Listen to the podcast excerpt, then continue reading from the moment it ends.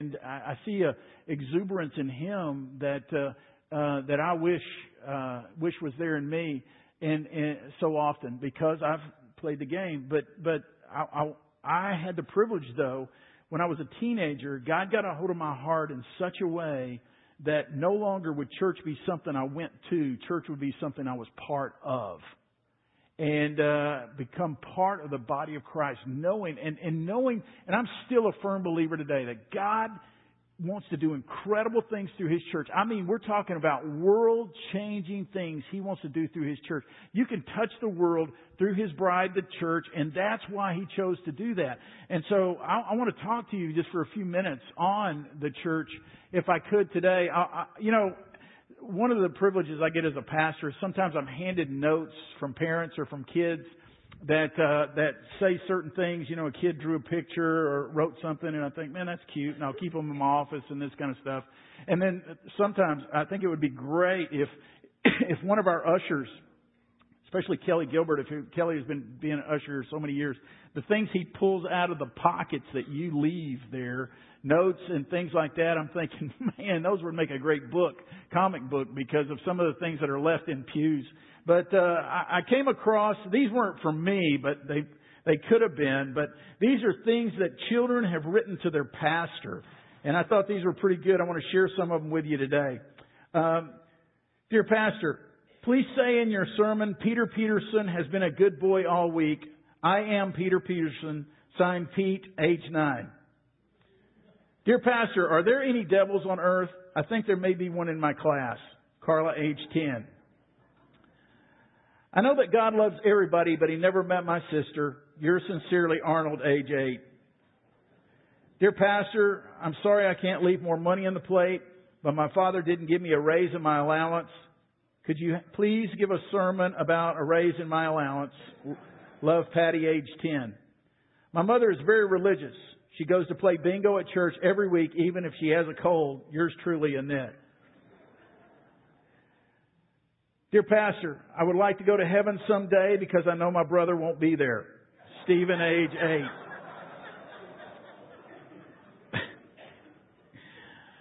Uh, dear Pastor, I think a lot more people would come to your church if you moved to Disneyland. Lorraine, age nine. Uh, dear Pastor, please, please say a prayer for our Little League team. We need God's help or a new pitcher. Thank you, Alexander. Uh, dear Pastor, I'll end with this one. I liked your sermon on Sunday, especially when it was finished. Ralph, age 11. You know, kids see church the, the most incredible way, but I, I want you to turn with me to, to uh, Paul's letter to the church in Colossians in, in the New Testament, Colossians chapter 1. I always love that we got people here that are new to the Word of God, so I'm always very sensitive to that. Colossians is a letter that Paul wrote to the church in a town called Colossae, and it's in the New Testament of the Scriptures, and it's in the middle there where you got Uh, letter Galatians, Ephesians, Philippians, Colossians, and so I encourage you to turn there. It will be on the screen, but Colossians 1, 28 and 29. And this is a life verse for me. I've got certain life verses, and this is a life verse for me. It says this in Colossians 1 28 and 29. It says, Him we proclaim, Jesus. That's who he's talking about. We proclaim Jesus, warning everyone and teaching everyone with all wisdom that we may be pres- that we may present everyone mature in Christ. For this I toil, struggling with all his energy that he powerfully works within me. This is a life verse for me because there are certain days I want to quit. There's certain days I'm saying, God, this is too hard. I don't want to do this anymore. Uh, people have left the church or people have said things or this kind of stuff and, and it hurts and, and I don't like it anymore. I'm burned out. What, you know, God, I don't know what to do. And I always go back to Colossians 1:28 and 29. And the Lord reminds me, this is what I called you to do, Mark. I called you to proclaim Jesus. And I want you to warn people and I want you to encourage people and I want you to be able to present everyone mature in Christ Jesus. And I want you to labor with this with everything that is in you. This is what I want you to do. And I have to come back to that time and time again and say, okay, Lord, thanks for reminding me um, that this is what I'm called to do. This is what you've called me to do. And this is what He's called us as a church to proclaim Jesus. We're not here to proclaim Newsweek. We're not here to proclaim USA Today. We're here to proclaim Jesus, to lift Him up and when we exalt Jesus, we believe that He brings men into Himself. And there's a twofold part of this. Part of it's warning. We have to warn people. You see, we believe that seven billion people on this planet, that without Christ, we're doomed to an eternity separated from Him. So there's a warning that has to come. But then there's an encouragement for us that walk in Christ, that you want to be encouraged. And so this is what we do. And we labor. We labor. The Christian faith isn't something that just happens. It's something that we, we labor at for the sake of the kingdom. And so I, I, I, was reminded of that as I looked at this this week. But sometimes I get asked this question, Mark, what kind of church is central? What kind of church is central? So I, some of this will just be repetition for you, but here's some of the things that I respond back. We're, we're a Bible-based followers of Jesus Christ. We have a history and a background that is in our Baptist tradition. Uh, we are in evangelical and we are conservative in our theology.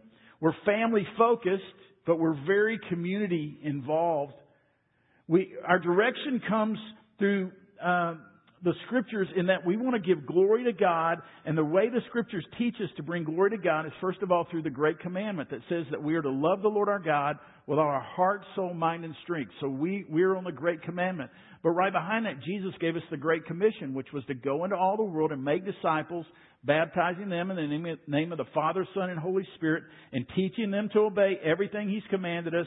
And lo, He is with us always to the end of the age. So we believe if we're loving God and loving others with everything that's in us, and we're seeking to make disciples, that we're going to bring glory to God. And, and there's a strategy in how we do this. Uh, first of all, we do it through what's called uh, exaltation, worship.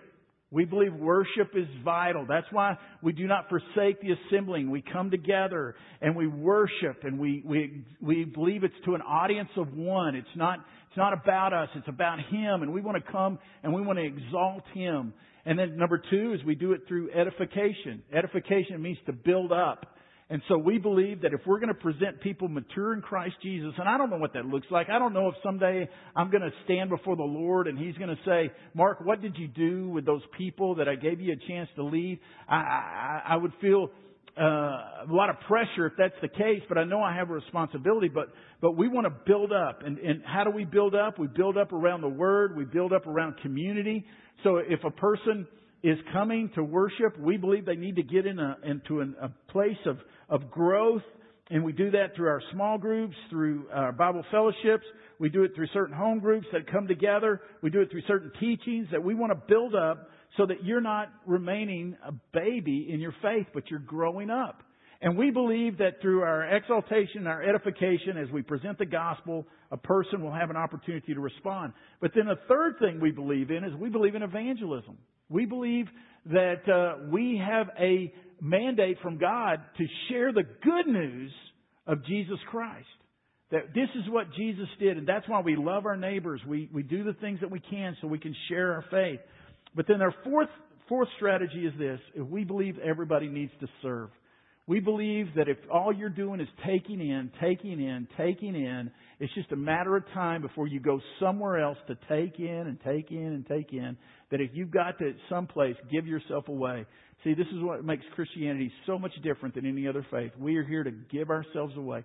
Not take from you, but give away. And so here we are. We believe that we bring glory to God through the Great Commandment and the Great Commission, that we do it through exaltation, edification, evangelism, and service. And this is what we do. And we believe that this is called discipleship, growing up, that it's the Lord working through us. And we uh, believe, there won't be a test on this, but I want you to, that we believe in our identity is in Christ we grow close to Him, intimate with Him, and we express that to the world. So if somebody asks me what kind of church is central, that's the textbook answer.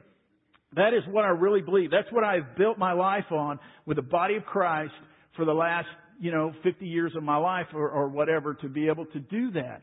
And so I, I believe that that's what Central is called to do. And so I want to take a, a, a moment to look at a few things about Central and just reflect a little bit. I, I want to begin by looking at our worship. You know, I appreciate Brett McDonald. I appreciate his heart after God. You know, Uh, talent is one thing, but heart is a whole different thing. You can, you cannot teach heart. Heart is something that's the intangible that God has given you, and I appreciate our worship ministry. I know that we come to exalt King Jesus, that that we come, all ages are able to come and, and to exalt Christ and to lift Him up, and that it's prayed over, and that it's it's seeking the heart of the Father and, and wanting people to come and express themselves. And those that are on the platform, yes, they are talented, but their heart is what brings it forth. And thus we are able to join in and we come in here as though we are the choir and we've got worship leaders to come and exalt King Jesus alone. And that's what we do as we worship Him. And so that, that's the way it happens. And it, it sets an incredible environment for the Word of God to be preached and to be responded to. And, and, uh, and so I, I love what is happening through our worship ministry. I also love what is happening through our family ministry. And, and I know family ministry it revolves around so many things and it's so vast, but we, I, I really believe at Central, we love from the womb to the tomb.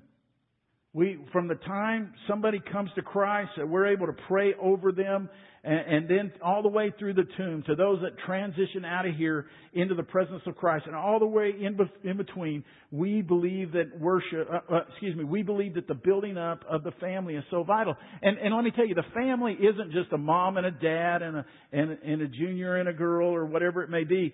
I mean, we, we have, we have family members here that are, that are single people. We got family members that are single moms. We've got some that are, that are, uh, uh, married again or single again, but but we come together as family because we want to minister to all the, the ages that are in there. And so I get so excited about what I know that Mandy and them are doing down in our preschool. I know that right now they are loving on preschoolers and this is what they're thinking. They're not thinking, oh, I got to take care of this baby while their mom and dad are in there. They're thinking this, I am loving on perhaps somebody that's going to be a preacher someday. I am loving on somebody who may be a doctor someday and may find a cure for something. I'm loving on some little boy or girl that may be an attorney someday that is going to be able to stand up for right out there. I'm loving on this little boy or this little girl that's going to be a city worker and they're going to be able to share the gospel with their family. And, and, and that's, that's what's going on down there. It's not about babies. It's about what they're going to become. And then I love what Ashley and them are doing right now with our kids. What they're doing with our kids right now is they're te- teaching them that God loves them, that God has a plan for them, that the Bible has stories in it that they want them to receive and to get, and they're hearing, and they're hearing about the good news of Jesus Christ. I know that's happening in our kids ministry. I know what's happening in our student ministry. I know that Alan and our, and our student ministry team, they're not here to to uh, deal kids to try to just change their behavior. They're here wanting kids to become world changers. And, and that next week we're going to see about I think 30 in this current senior class that are going to graduate out of here. And the and the deal isn't that whoo get them out of the youth. No, it's that they're going to go and make world change is what we're looking to do. And this family here at Central is diverse, man. I mean, it's made up of of singles, of couples, of singles again, of young adults, of middle agers, of seniors. Um, and, and this group is newborn spiritually. They're seekers. They're longtime believers. They're even those that are here because they have wandered and they're coming back and they're finding hope as they come back. And this is a family that is beginning with the senior pastor, is broken and imperfect, but pursuing Jesus. And that's what I love about this family of Central and the diversity that is here. But I also love not just our worship and our family ministry, but I love our community involvement. It's always been my prayer that if Central were to close its doors, is that the city would know instantly that we no longer existed. I, I, I, and I believe that. I, believe that we have made impact in this community. I, believe that uh, there is that we learned that there's more ministry outside the walls in this campus than there are on this campus. I know that many of you are involved in so many different areas, and, and there's been times that we've sat up as a staff and as a leadership team, and we're thinking, "Oh man, we need a few more people working in our children's area or preschool area or or whatever it may be." And uh, and uh, but what we discover is I start sitting down and I start looking, and I'm thinking, man, how many of our people are involved in Agape Pregnancy Resource Center or with ADRN, Austin Disaster Relief Network, or Round Rock Serving Center, or Texas Baptist Children's Home, or Sacred Heart Medical Clinic, or the Austin Baptist Soup Kitchen, or the Round Rock Housing Authority, or Central Texas Treatment Center, or uh, Bluebonnet Elementary, where our ladies went this past week and loved on their teachers and and uh, uh, received a good email back from, from the principal there just on, on the ministry that was happening there in that area. And then I look at things like Love the Rock and I look at like the Good Friday service, how Central was out in the forefront leading. I look at all this stuff and I'm just thinking, Lord, that's what we're called to do. We're called to love our neighbors as we love ourselves. And that means we do it off this campus. And, and there's great service that's happening on this campus. But when I look at our community involvement, I just get I mean, it excites me to know that you care for this community. But I also like what God's doing in our Bible fellowships. I love it that we're weekly opening up God's Word. I like, uh, I like how we're learning to care for one another and, be, and develop Christ Christ Life community. I like what Jim Moorhead has done and, and seeing that these groups have developed and what is happening. And I even see that many of these groups are serving together outside of Sundays. They know that they need to be doing more than just gathering on Sundays. So they're, they're out there loving on people uh, in the community and they're doing, they're serving together. I love that.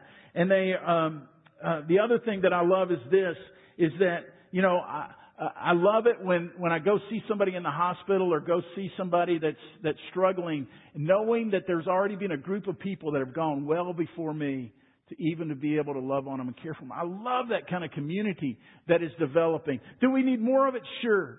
Sure we do. Are there certain weak points? Sure there are. But listen, we're celebrating what God is doing. One other area that I want to look at right quick is in the area of our missions. And I know these flags have been around here forever and they can lose their, it's called visual lethargy when you see something continuously and you just start to lose its impact.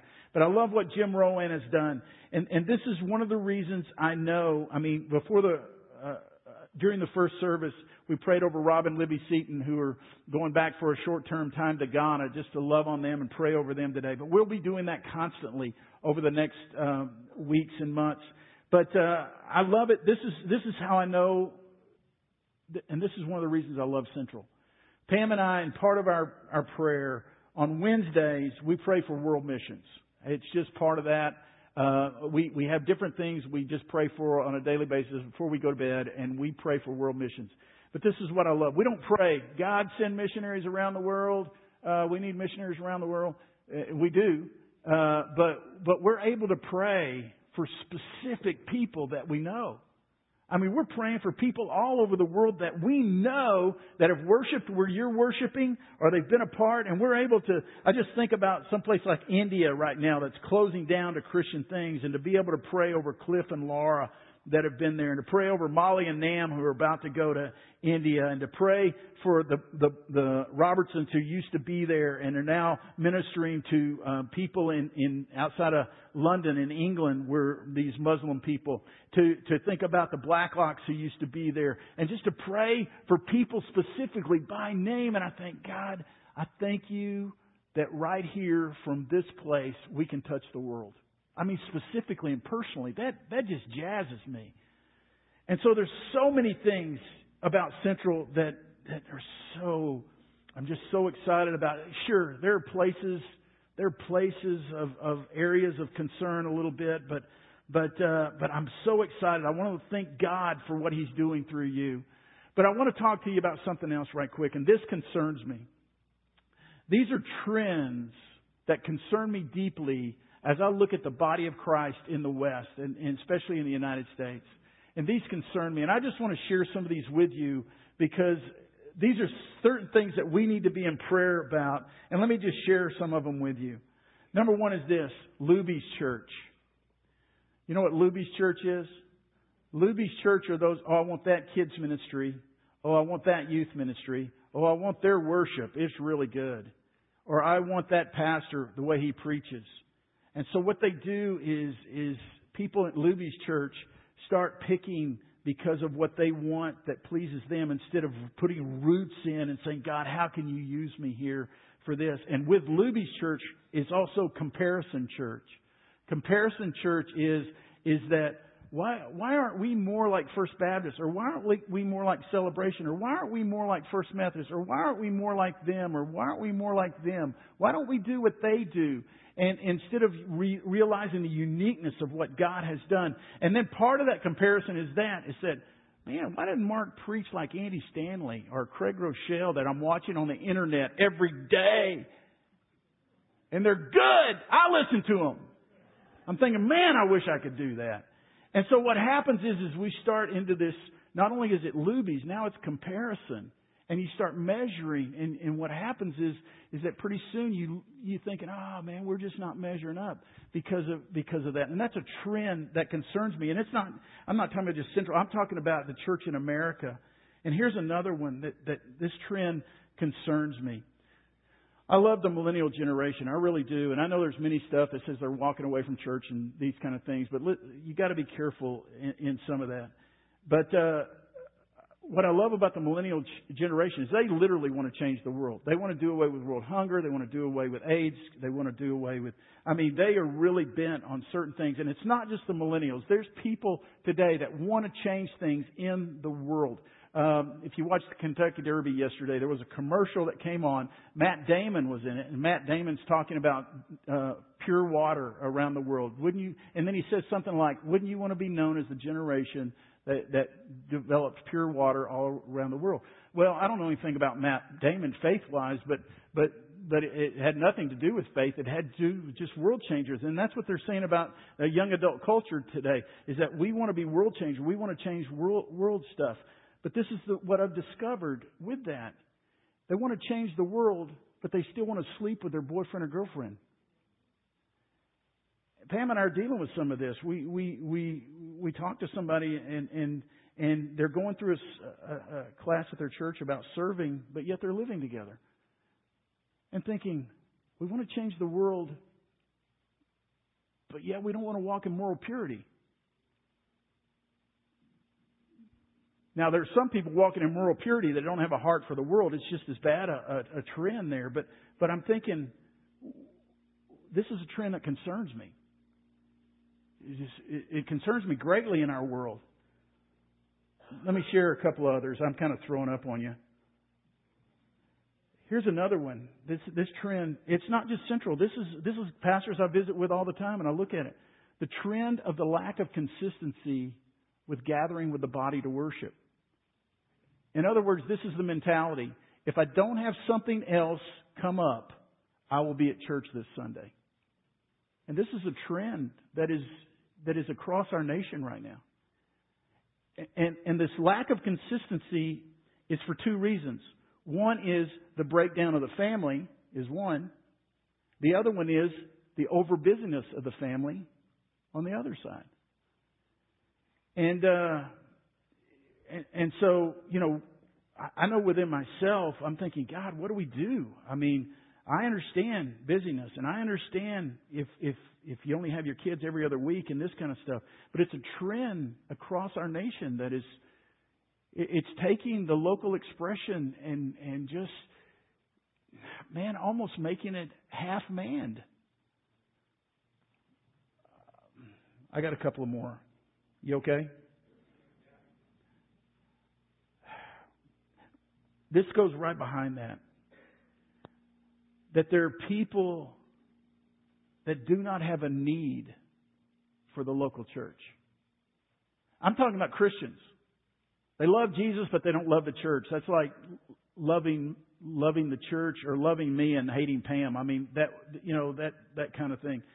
Uh, but they they just don't see the need for the local expression. They used to be active. They used to go. They used to be involved but then all of a sudden they decide they don't need it anymore, and or, so or, they, or I'm just going to go to another church. I'm going to go start ch- check, checking out other things, or I'm going to quit going all the way around because I don't need it that much. I'm not sure it fits a need in my life.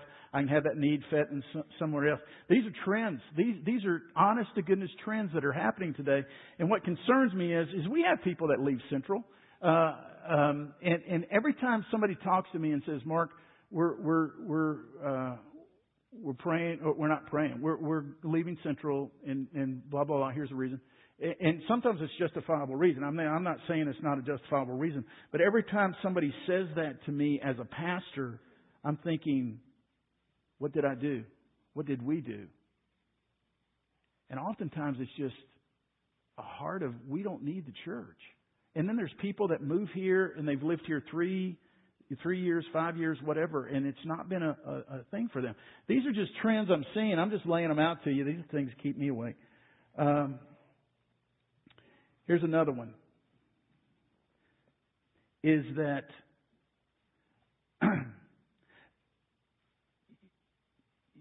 targeting people. Now listen, we live in one of the fastest growing places in the United States, young families. If we did not, if we did not do things to reach young families, we'd be foolish. But sometimes we cater to targeting people so much that we no longer target Jesus. We're so much after trying to do things to attract people that the Lord doesn't even have anything to do with it. This is, this is trends in our country. And, and, and I think about that and I think, God, have I ever been guilty of trying to manipulate ministry to reach people without exalting you in the process? Um, last one until right now. Prayerlessness. We say we pray. We say we seek the heart of the Father. We say we're praying people. But really, we throw up token prayers. I heard a guy speak last week, and he was talking about prayer. And he said, So many of our prayers are instantaneous prayers. Heal me now. Give me this. Give me that. Give me a job. Give me a new job. Give me a better job. Give me a wife. Give me a husband. Make my kids good. And we want them, we're just like that. God, give me, give me, give me. He said, Have you ever thought? And he said, You need to think about this that maybe your prayer is something that is going to be set in motion that's going to be answered 10 years from now instead of instantaneous. And I thought about that and I thought, God, are we bearing the fruit of prayers that we lifted up 10 years ago? Today. And I'm thinking, God, what prayers do I need to be praying today that 10 years from now are going to be bearing fruit?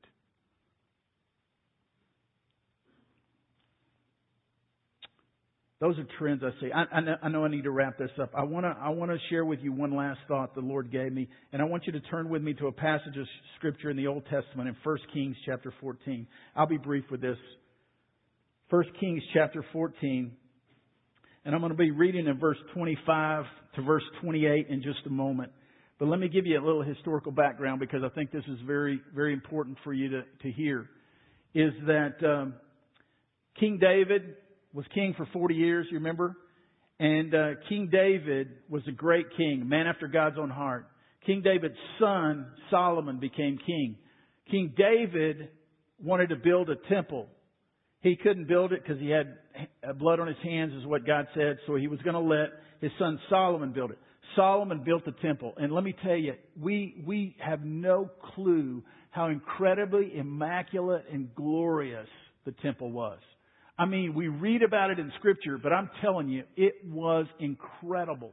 I mean, just what they had built. I mean, it just, it, you know, if a, if a facility could just point to God and say, this is our God, I mean, the, the temple did that. And one of the things that Solomon had made is he had 300 shields of gold that were made.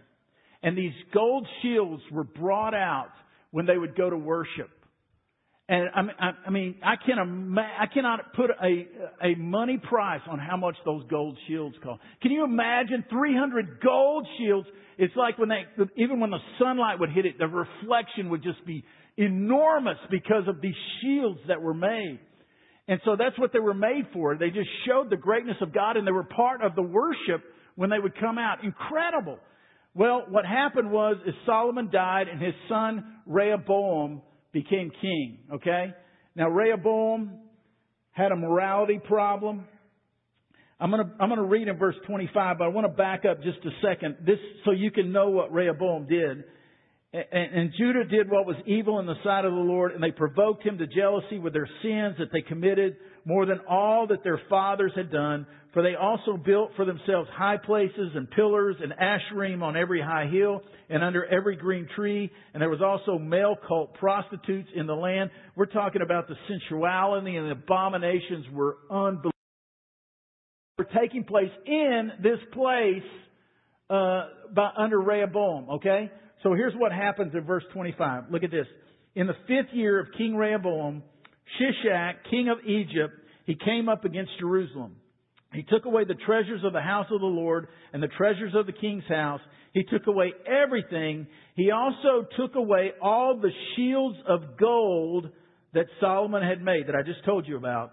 And King Rehoboam, hear this, made in their place shields of bronze and committed them to the hands of the officers of the guard who kept the door of the king's house.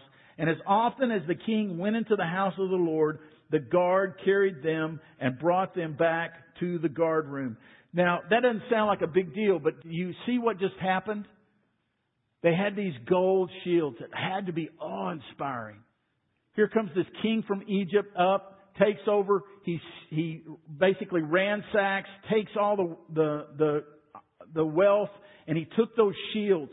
So Rehoboam did this so he could save face, so they could continue to worship he had shields of bronze made. Now, these bronze shields had nothing in comparison to the gold that was made. But he decided to make something else. And as I read that this week, I thought, God, are we guilty of making replicas of true worship of you that are but shields of bronze when you're asking us to be shields of gold? I want that to make sense. I want that to click in. I don't want you to miss that. I think just like, just like the worship was going to continue, they had shields of gold that were incredible. Now they were stepping back to some replica that didn't even make sense. And I wonder sometimes if we're not guilty, and I throw myself in the, in the pot here, if we're not guilty of giving God replicas that are not the real thing instead of adoring Him as shields of gold. This week, Friday afternoon, I went to a nursing home to visit a lady that uh, known for a long time. I had lost touch, to be honest with you, and uh, she wanted me to come by to see her, and um, she uh, is dying. She one lung is already quit, the other one's two thirds quitting, so she's breathing on a third of a lung, and she wanted me to come by. I hadn't seen her in years. And so, uh, you know, I go in there and, uh, um, I mean, she's, she's very alert. It's not like she's on morphine and, you know, heading out, this kind of stuff, even though she knows she could die at any moment. And she starts, she wanted to talk to me about something. She wanted to ask my forgiveness for something that, that, yes, but it wasn't anything wild out there, but she wanted me to come and she wanted to talk to me. And let me tell you something.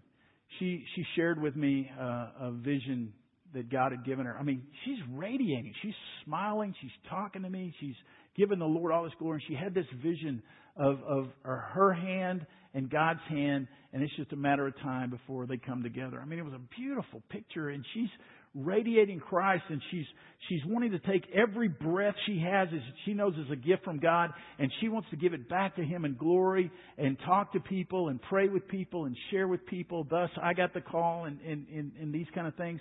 And this is my thinking as I was thinking about that. I thought she is a shield of gold. She is a shield of gold. Physically, she's fragile. Physically, she's about to transition out of here, but she is a shield of gold. I think, God, am I going to be a shield of bronze, a replica, or am I going to be a shield of gold? I love Central. I love you. Gosh, I love you. I and pray that God would use us to His glory, but I want to be shields of gold. Let's pray.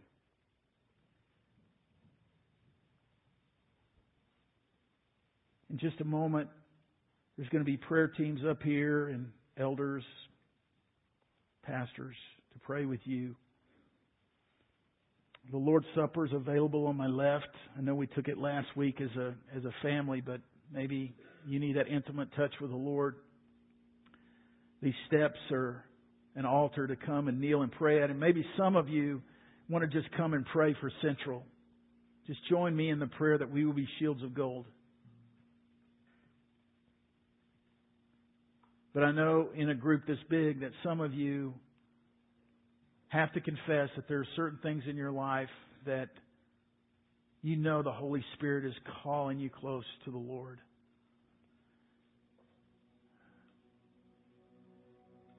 And so, I, in just a moment, when I ask you to stand, I'm going to ask you to come pray. Just come.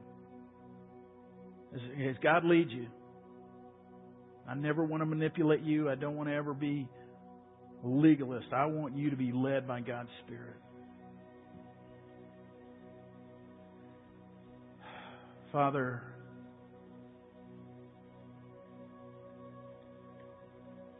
Lord, you know our hearts. You know our agendas. You know our hidden motives.